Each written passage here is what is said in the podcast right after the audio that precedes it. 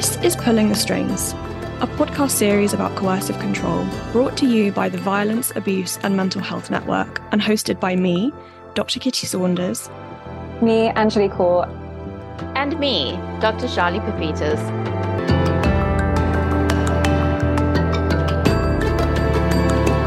In this series, we, your three hosts, will be talking to academic experts, authors, practitioners, and coercive control survivors.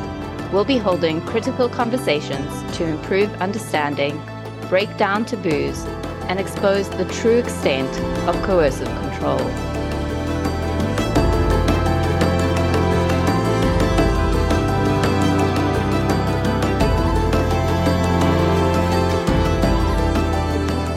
To help us understand what coercive control is all about, we're joined today by Dr. Lindsay Kelland. Lindsay, welcome. Hi, thank you, Charlie. So, I'm a senior lecturer at the Allan Gray Center for Leadership Ethics at Rhodes University in South Africa in a small town. And I work on sexual violence, gender based violence, but also kind of looking at the transformation of pedagogy within philosophical teaching and practice. A lot of my work in theory and philosophical work on sexual violence and gender based violence is kind of accompanied by activist work on campus as well. So one of the things I've been involved in since 2010 actually is called the silent protest, which tries to symbolize the silencing effects of sexual violence. So the silent protest is very much about raising awareness and standing in solidarity. The silent protest is also typically followed a month after by the My Body, My Choice campaign, which is a photographic campaign that really aims at kind of the reclamation of embodiment post violence participants engage with the various ways in which their bodies are kind of impacted by society. For example, the way that meaning is projected onto our body that then comes to kind of define us in the eyes of others. And so my body, my choice is very much about reclaiming embodiment and that kind of subjective embodiment on the part of participants. We're going to be talking about coercive control today. And I've been thinking about what coercive control really is. And it's really something that people find quite difficult to pin down in a definition. And there's several definitions of it floating around that are being used. And there isn't really a standard agreed upon definition in any of the literature. The UK government has had a go and the UK Home Office statutory guidance on controlling or coercive behaviour defines coercive control as acts designed to make a person feel inferior and or dependent by keeping them apart from friends, help and support. It can include taking advantage of their money and the things they have, stopping their independence and controlling what they want to do. It can also include acts of assault, threat, humiliation, intimidation, and other abuse that is used to harm, punish, or frighten the victim. So, in essence, coercive control is a pattern of violent or abusive tactics, and it's used to create a foundation for one person to exert and maintain power over another. In the context of intimate partner violence, coercive control can be considered a dynamic process where a partner makes a demand of another partner and uses threats of negative consequences to ensure that they obey that command. So coercion involves this linking of a threat with the expected behavior. And then finally to the actual consequence if those expectations are not met. And then for the partner that does the coercing, in order to know whether the other partner is complying with their demands, they will usually resort to monitoring the other partner's behavior, possibly by spying on them or stalking them. So we can see that coercive control requires a perpetrator to have power or the ability to control and for there to be an expectation that they will use this power to enact some kind of punishment. One of the really insidious things about coercive control is that those coercive dynamics can be hidden from direct observation. So it's something that's really difficult to see and observe. And coming to understand how it works inside of a relationship requires quite a lot of knowledge about the history of that relationship and what's contributed to the power dynamics in that space. Lindsay, is there anything else you think that we should be thinking about when it comes to defining coercive control? I know we've spoken a little bit about what government definitions are throwing out at us, and then we've spoken a little bit about some of the other things that we think are quite important for defining or understanding coercive control. Yes, I think that one of the things that's quite important to bear in mind when thinking about this kind of abuse, particularly in relation to the threats, threats of punishment, and actually kind of following through on that punishment when demands aren't met. All of that, that kind of the ability to exert power and control needs to be understood within kind of broader systemic patriarchal systems of power. The ways in which patriarchal thinking is embedded in structures in our society actually enables perpetrators to exercise that ability in a way that perhaps if they weren't backed up by that systemic power, that wouldn't happen quite as readily. Coercive control is something that we're hearing a lot more about, especially over the last kind of five, ten years. And it's interesting to think about why that is. You know, we have in the UK, we've got new laws around coercive control. It's taking up more space in the kind of mainstream news, in the media being highlighted as well on social media, which we all have so much access to. And it's just interesting to think about why that is the case at the moment, why that's happening. Duluth developed the power and control wheel tool, which helps us understand coercive control as being the power center of domestic violence and intimate partner violence. But it also adds to something that we kind of already knew and accepted as part of domestic violence, which is this psychological emotional abuse. It adds a new level onto something that was already kind of part of our understanding. So we're thinking about the continuum of psychological violence and how it really permeates more deeply than just an individual threat or an individual incident. We know that psychological intimate partner violence has really serious mental health implications. And that's also receiving a lot more attention and awareness raising in all of our spheres, but including in our research. But it's interesting to see how coercive control is helping us develop out these thoughts and develop out this knowledge. So, Lindsay, it'll be really interesting to hear from you why you think coercive control is so important and why it matters and why we're paying more attention to it now than ever before.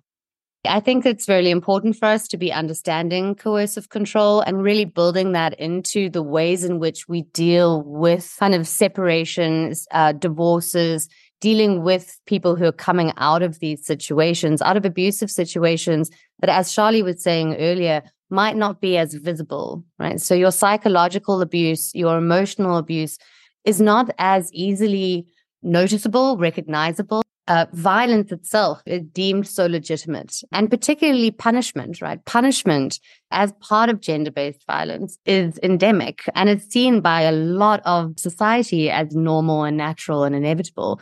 Now, when that is the case, something that has been shown to be a forerunner to physical violence, but isn't as visible, might be even less recognizable. And so I think it's really important that people who are engaging with people who have suffered abuse or are trying to leave these kinds of situations have a decent understanding that's based on evidence coming out of scholarly work on this subject. I think it's crucial for us to be tackling this head on rather than waiting for the kind of catastrophic culmination in something really quite dangerous like femicide.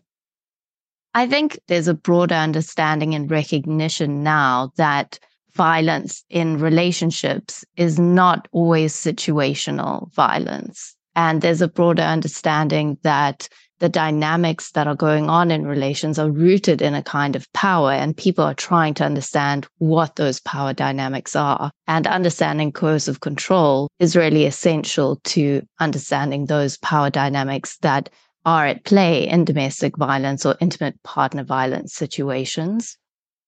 I think that it provides a kind of explanatory power to a lot of behaviors that previously we didn't really understand about people in abusive relationships.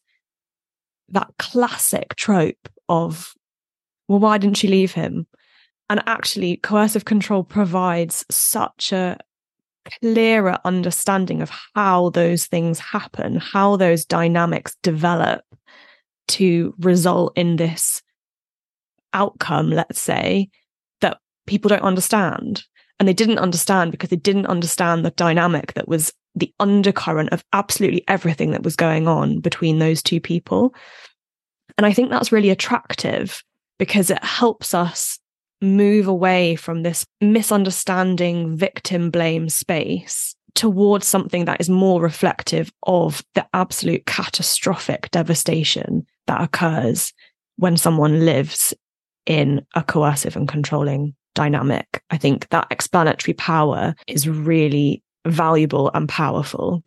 It's so important when it comes to understanding what coercive control looks like, because as you've touched on, coercive control can co- occur with other types of violence, but it can also occur on its own or act as a precursor to later violence. The National Violence Against Women survey found that although most cases of coercive control also include physical or sexual violence, there was a significant proportion of respondents, about 3%, that were experiencing high levels of coercive control, but no other violence.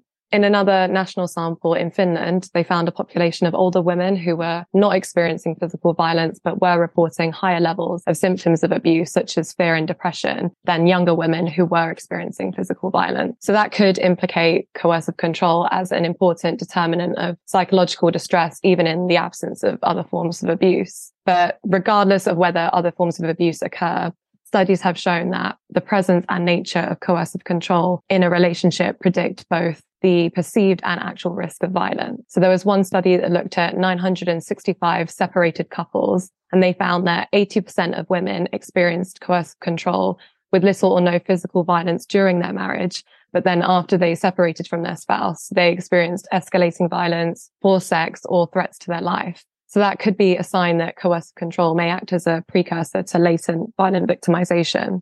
I think one of the things that's come out quite strongly from theoretical work is the idea of how different behaviors and practices along a kind of continuum end up creating an atmosphere of threat in which particular bodies, women's bodies and other kind of sexualized and gendered minorities are particularly vulnerable, right? And, and deemed violable.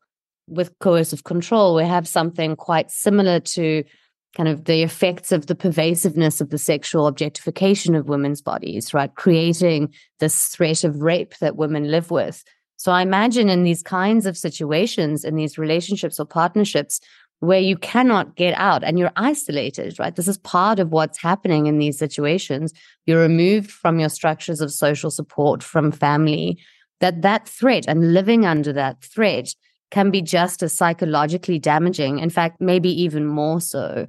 And it just it strikes me as interesting that post separation, that threat is being made good on. That's spot on, Lindsay. I want to turn to another question that's been on my mind when I've been thinking about coercive control, and that I think quite a lot of people will have on their mind is what are the boundaries of coercive control? And is there any kind of control that's acceptable in a relationship? What is the difference between compromising and being controlled?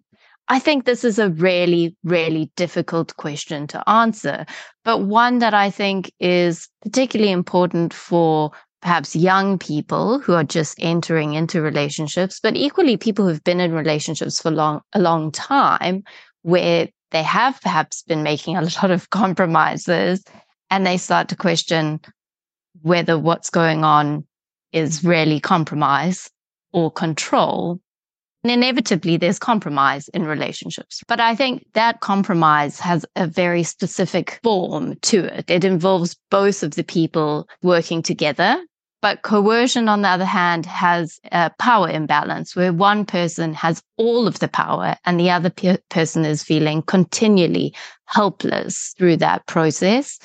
But a lot of the time, this idea of compromise could be used by coercive and controlling individuals, initially at least, to make people think that their relationship has healthy dynamics when in fact what they're doing is exerting power and diminishing the sense of control for someone else through the idea of compromise.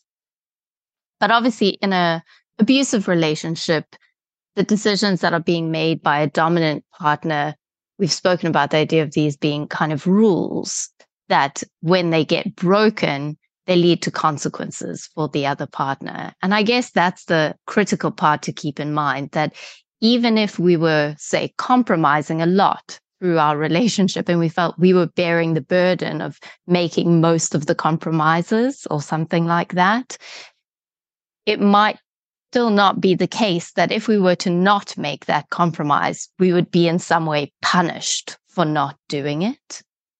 But again, it's difficult to think about what punishments really amount to.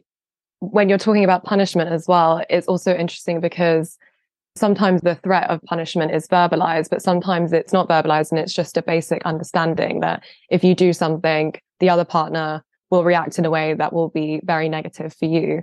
So I think also the nature and the dynamics between that person who's making that threat are not always cut and dry. And perhaps if someone overheard a conversation, they might not, upon hearing it out of context, think that it is. But in the context of the broader relationship, it is problematic. I think that's exactly right, Anjali. And I'm just thinking about things that, you know, I'm seeing people talking about more and more. For example, giving the silent treatment to your partner as a form of punishment. That's something we might not have thought about before. But suddenly, when we're thinking about this coercive controlling dynamic, it becomes a lot more insidious.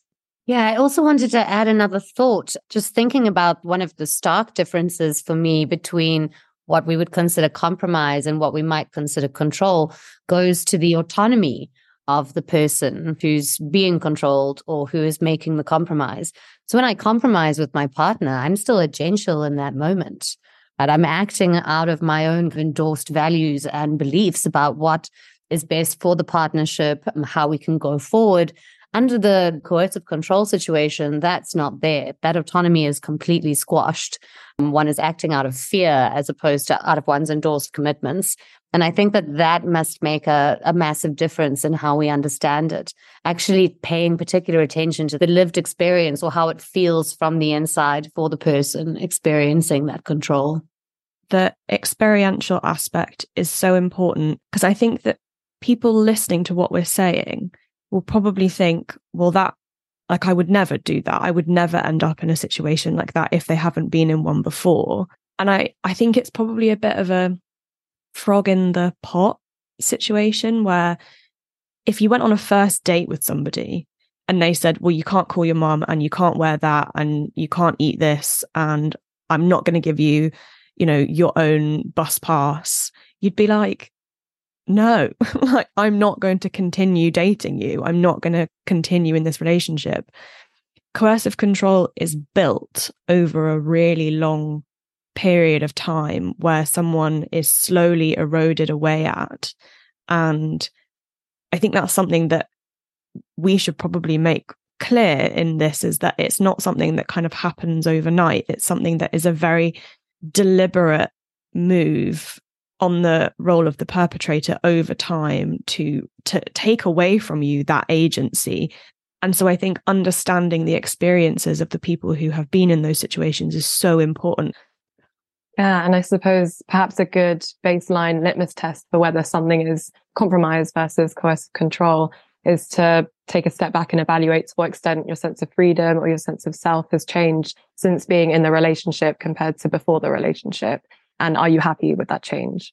Yes, if I might add to that, while you were speaking, this uh, metaphor, I think it's Marilyn Frye who makes the metaphor originally, but, and the idea is if you think about a bird in a bird cage, right? The more you zoom in on any one of the particular wires, the less you can understand why the bird is not just flying away, right? But when you zoom out and you look at all of the wires together, then it starts to make sense. And when you read the literature on coercive control, what you've got is a number of tactics coming together in a really dynamic way. So there's not just one wire. You're being imprisoned in some of the literature, they refer to intimate terrorism. And I thought that that was really a powerful analogy to make because seeing the complexity of the way that all the different tactics and the frequency of them and particular kinds of demands and threats that are being made, you can maybe start to get a better sense of what it might be like to be in that kind of situation. And yes, I think that is going to build up over time. I think what you said in terms of building up over time is really important and relevant. I want to just speak from the perspective of someone who has experienced coercive control. And one of the tactics that is used by a perpetrator is to systematically break people down before they use things like examples that you were giving, you know, not giving people their own bus pass. That would be a very weird thing for somebody to do to someone outright, say you can't carry your own bus pass. But when a perpetrator systematically breaks someone's agency down, what they do to them is they show them that they're not capable of handling their own bus pass through small and insignificant events in which the person is led to believe that they genuinely can't be responsible enough for themselves to keep their own bus pass. And so the perpetrator should keep it for them because that person is more responsible than them. and so it's a long process of getting to those points where those demands are being made it's not just a demand is made. There's a process that leads to those demands being made and a process that leads to someone thinking that not just threats are, are credible, but also that those demands make sense.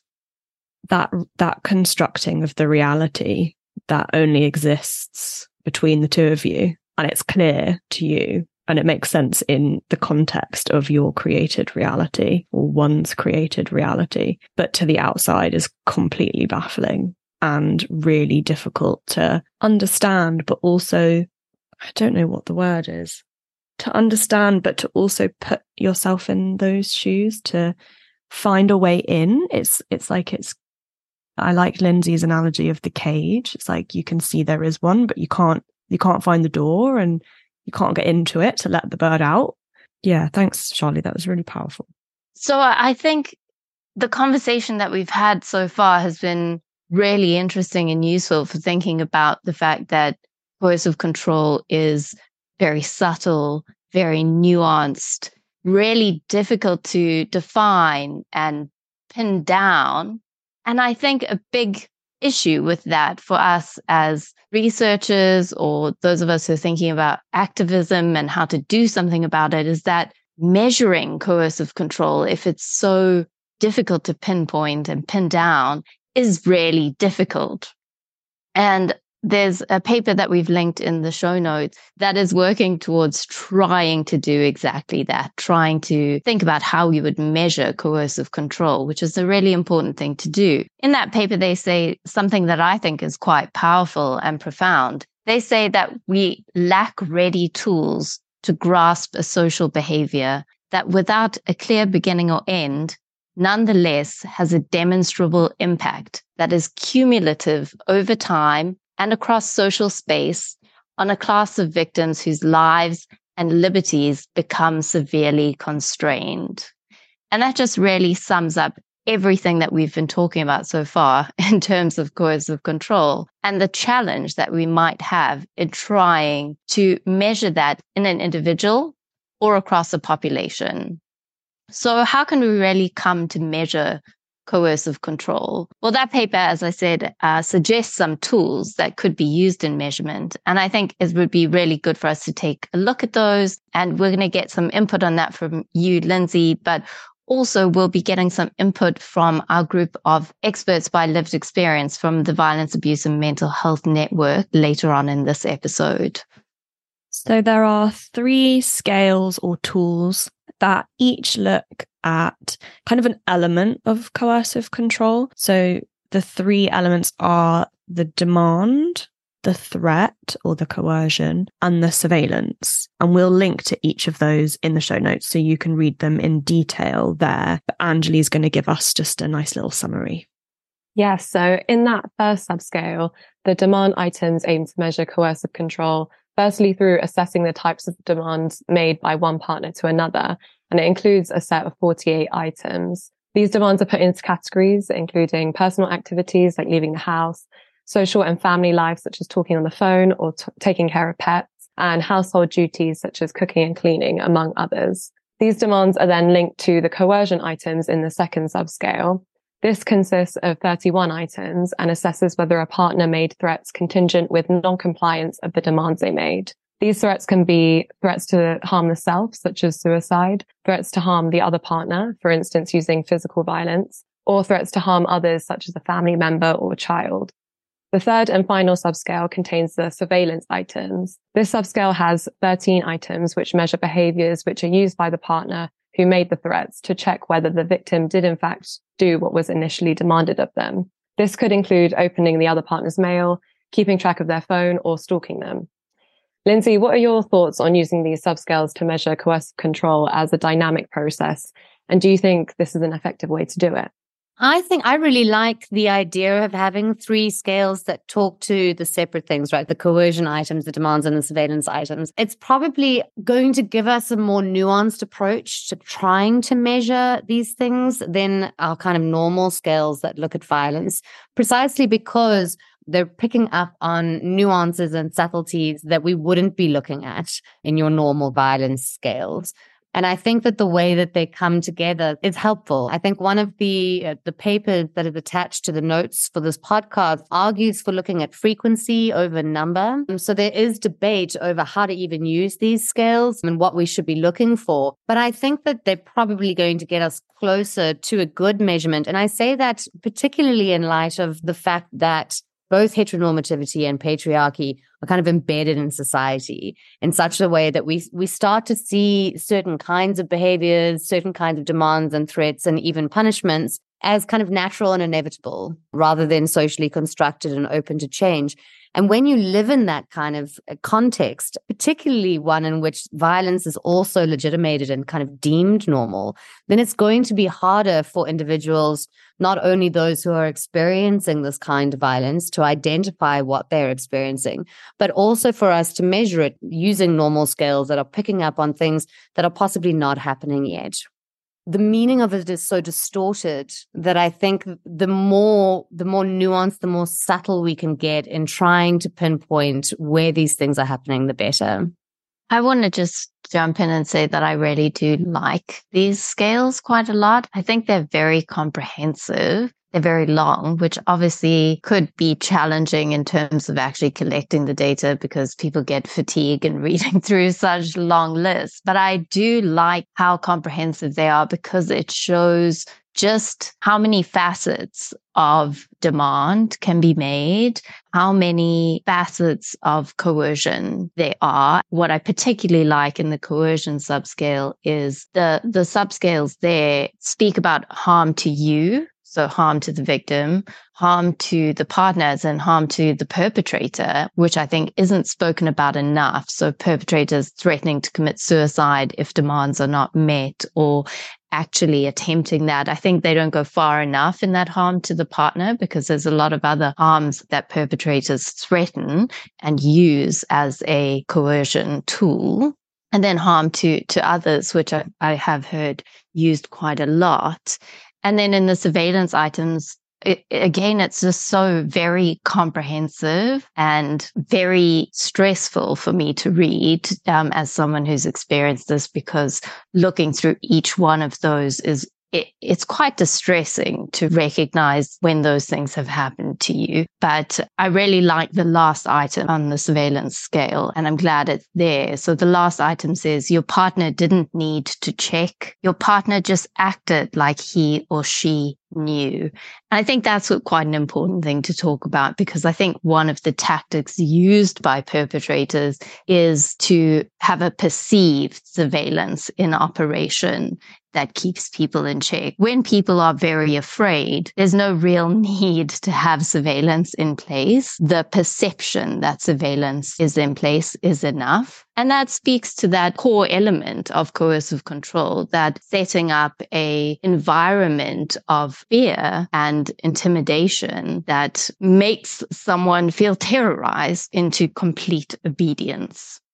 I like this idea of expanding what's usually included in questions about domestic violence or intimate partner violence, which sometimes only ask very briefly about even psychological violence and very infrequently about coercive control, although that is happening more. So finding a balance between those, I guess, is useful. But even for people who are designing studies to look through these scales and see the extent of what needs to be included would, I think, be quite useful in getting us to have better measurement tools in the future. I don't know. I think it also speaks to the importance of co production and survivor involvement in the development of these tools. So many of these items on these checklists, someone who has not been through this experience would not be able to imagine those up. And you need people who've experienced those things to tell you what to what to look for, what to measure, what to put on your tool. Um, because until you include that perspective, you're you're really asking about people's perceptions, researchers' perceptions of what coercive control is. And that's not what you want to be measuring. You want to be measuring what people who experience coercive control's actual experience of coercive control is. Um, so yeah, co-production is, I mean, really should be a basic requirement of developing tools like this. Yeah. And I think so many other scales are really siloed in terms of the kinds of outcomes that they look at. So you might just have one that looks at mental health consequences for coercive control or ask about the legal experiences. But I think I really liked in the demand subscale how it really takes into account how pervasive coercive con- control can be and how many sectors of your life it does impact. It impacts your household, your health, your relationship, legal implications, immigration status. And I really liked how it took into account all of those different aspects.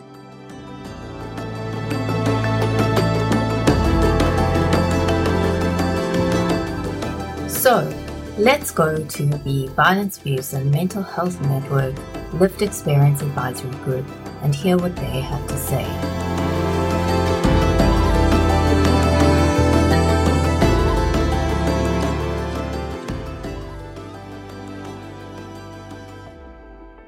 I just was drawn to this um, this list of um, demand items by subscale. Um, and if you're looking at this and thinking how like, would you put this on a scale? Would you put this on, on a list of, let's say a checklist on a score on a scale of one to five? How many of these have you encountered in your relationship? Um, would that be a way of measuring it and, and say, and then adding up the total? Is that something that, um, cause some of these are quite more serious than others, for example. So I thought, is that one way of looking at it? Like, cause this list is all over the place. You know what I mean? So and again, some are more serious than others. So how would you measure the severity of, of these items?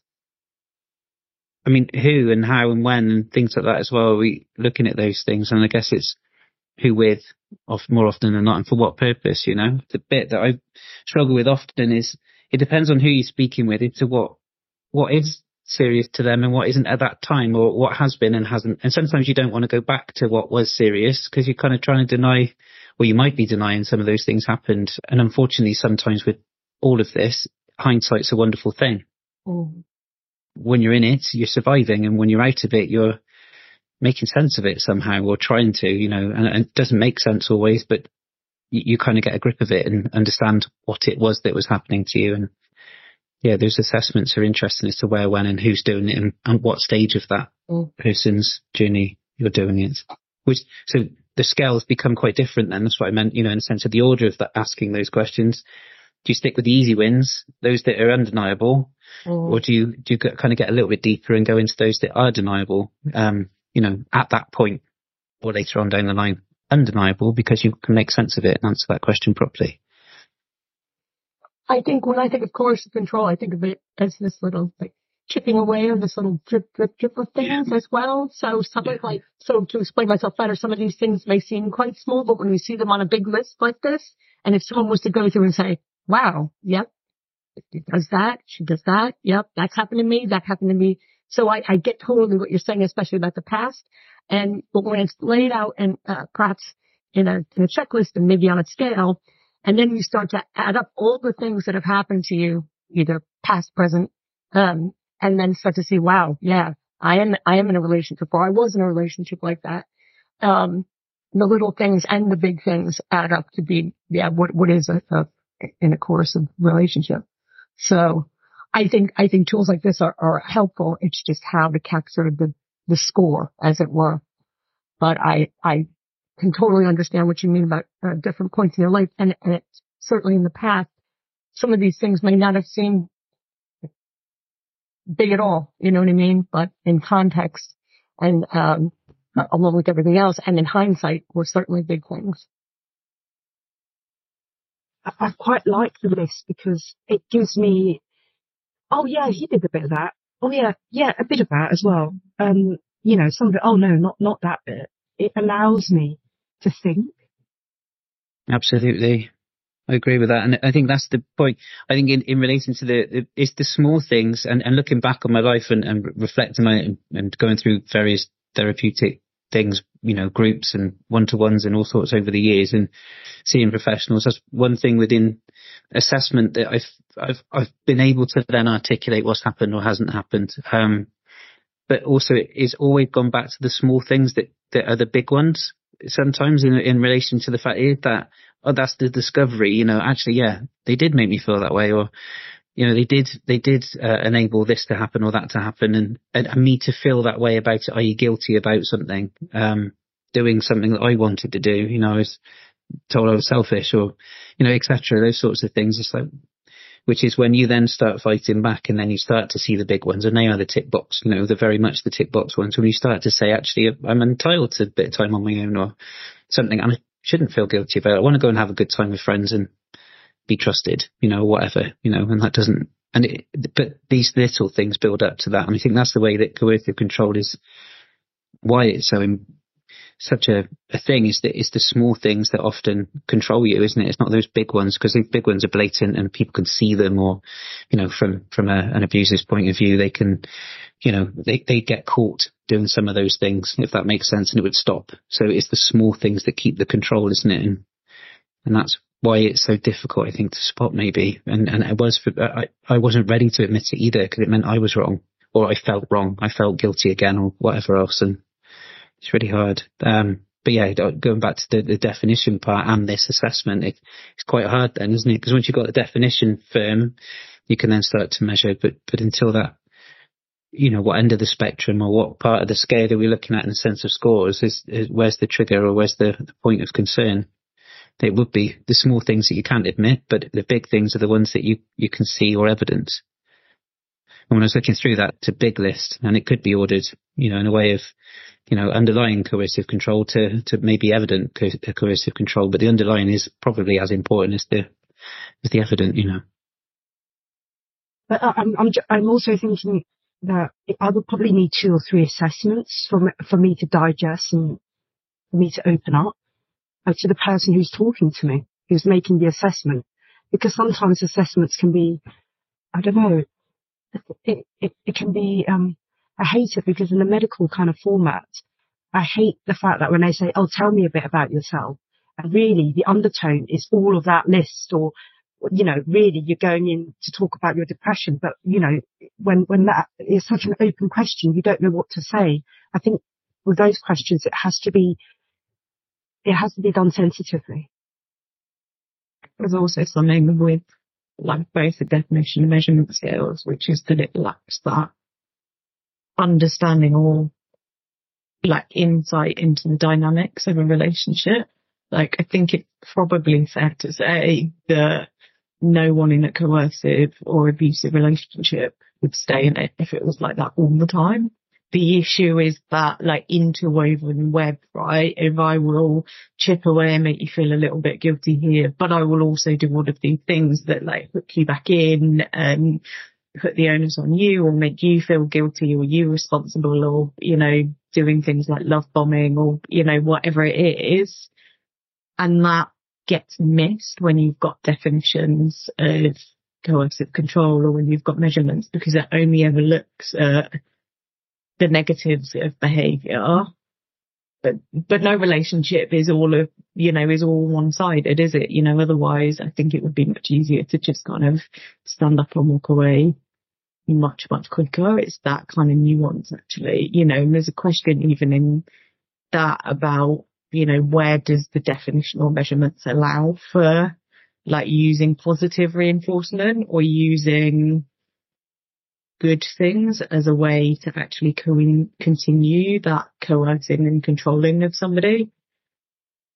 When I was young, my dad would encourage us to do humiliating things by giving us money. So for us, it, it was like play that instrument, but it was a real sense of, I want to cry. I don't want to do. I absolutely effing hate it. It was a humiliation. There was nothing, you know, um, it, it was embarrassing. And I think money in my family has such value for manipulation that it, it really, it, it, it, like, it's almost as like money can cover up all kinds of hurt so long as I've paid you. And I, I know you could, it, it's kind of financial and I, there is that kind of element to it in, in coercive control, but it is such a big thing in my family that it, it's become so big that we would risk our life on it because it is a different currency. It is, it has more value than anything else. Yeah. Yeah, I agree. And I think if this also the other currency that I've uh, sim- similar, you know, whether it be financial or what, but but it's sympathy as well, and it's that that element of sympathy is is a currency which is used often to to suck you in.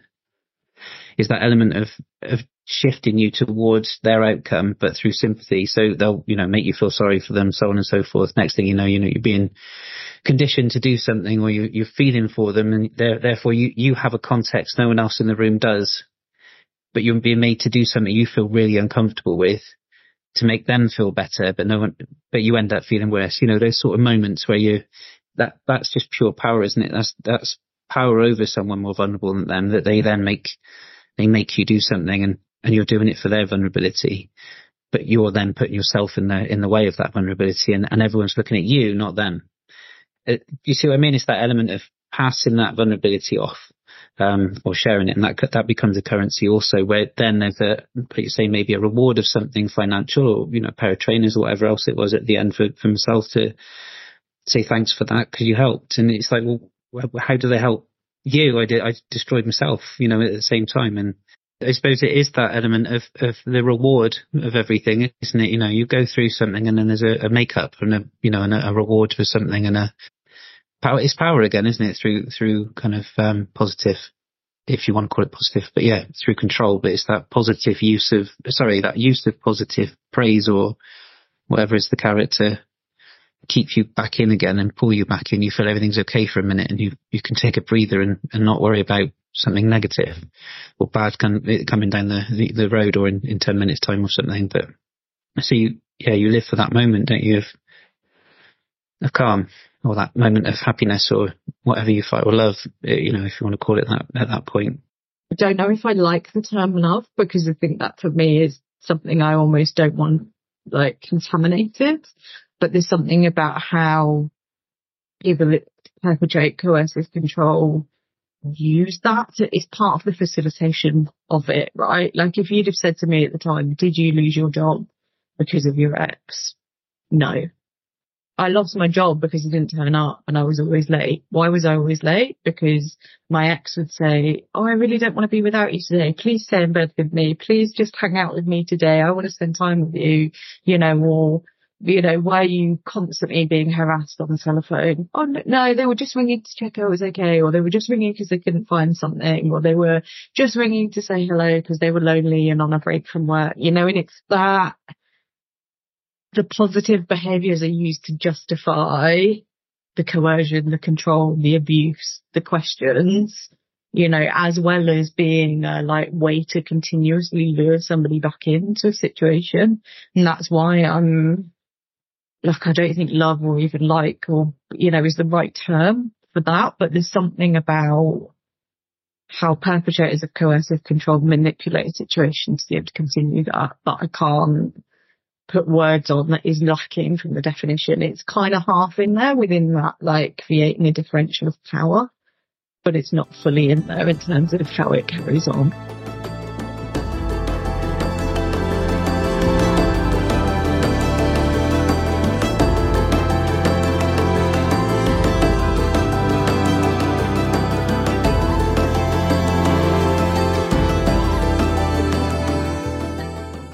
As we come to the end of this episode, it's time for In Their Own Words, a segment where we ask guests to tell us unprompted about anything relating to this topic that they think is important from their own knowledge, experience, or perspective, or just something that they simply want to share with you all.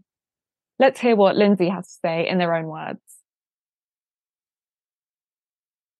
I think one of the key takeaways from me going through this literature and engaging in this conversation with the three of you is just the importance of ongoing feminist work in trying to kind of make sense of our lived experiences there is a, a lot of work that's coming out of philosophy over the past five years, five, ten years, maybe even longer, that looks at gaps in the in the language and the concepts that we are able to use to understand our experiences. And I think the emergence of this concept, right, coming from I think 2007 would Stark have been where it kind of really came to the fore. I think this is one of those moments where working kind of together, activists, theorists, and those who have really experienced this kind of abuse come to be able to what they call close a gap in the kind of conceptual resource, right, with which we are able to understand ourselves. And I think this goes back to I kind of I shared your experience when reading these scales, going through the demand items, going through the threats, going through the surveillance items, that kind of sense of light dawning on some of one's own experiences where one wasn't so sure whether this was problematic or if one was going crazy, uh, being gaslit or, or whatever, you know, whatever word we want to use. But when you see it on paper and you kind of get that validation from other people who've had similar experiences, it allows us to see the political nature of what we might deem to be personal experiences. It just reminds me that there are areas of social experience that are not in the interests of certain dominant groups to explore or interpret. And so that work, that interpretation, that kind of conceptual development, the, the co-creation that you're talking about there, working together to really try and understand these experiences is incredibly valuable for work that we need to be doing to improve the quality of, of women's lives and of the lives of people who are positioned as especially vulnerable and viable being positioned as especially vulnerable is part of the structures that enable perpetrators to exercise this kind of control. So, us chipping away at silence, gaps in our conceptual or discursive resources so that we can really highlight and emphasize the ways in which violence and abuse, intimate partner violence, gender based violence is very complex and subtle and is not so always visible in your face. So I just want to applaud that um, and recognize the importance of the work.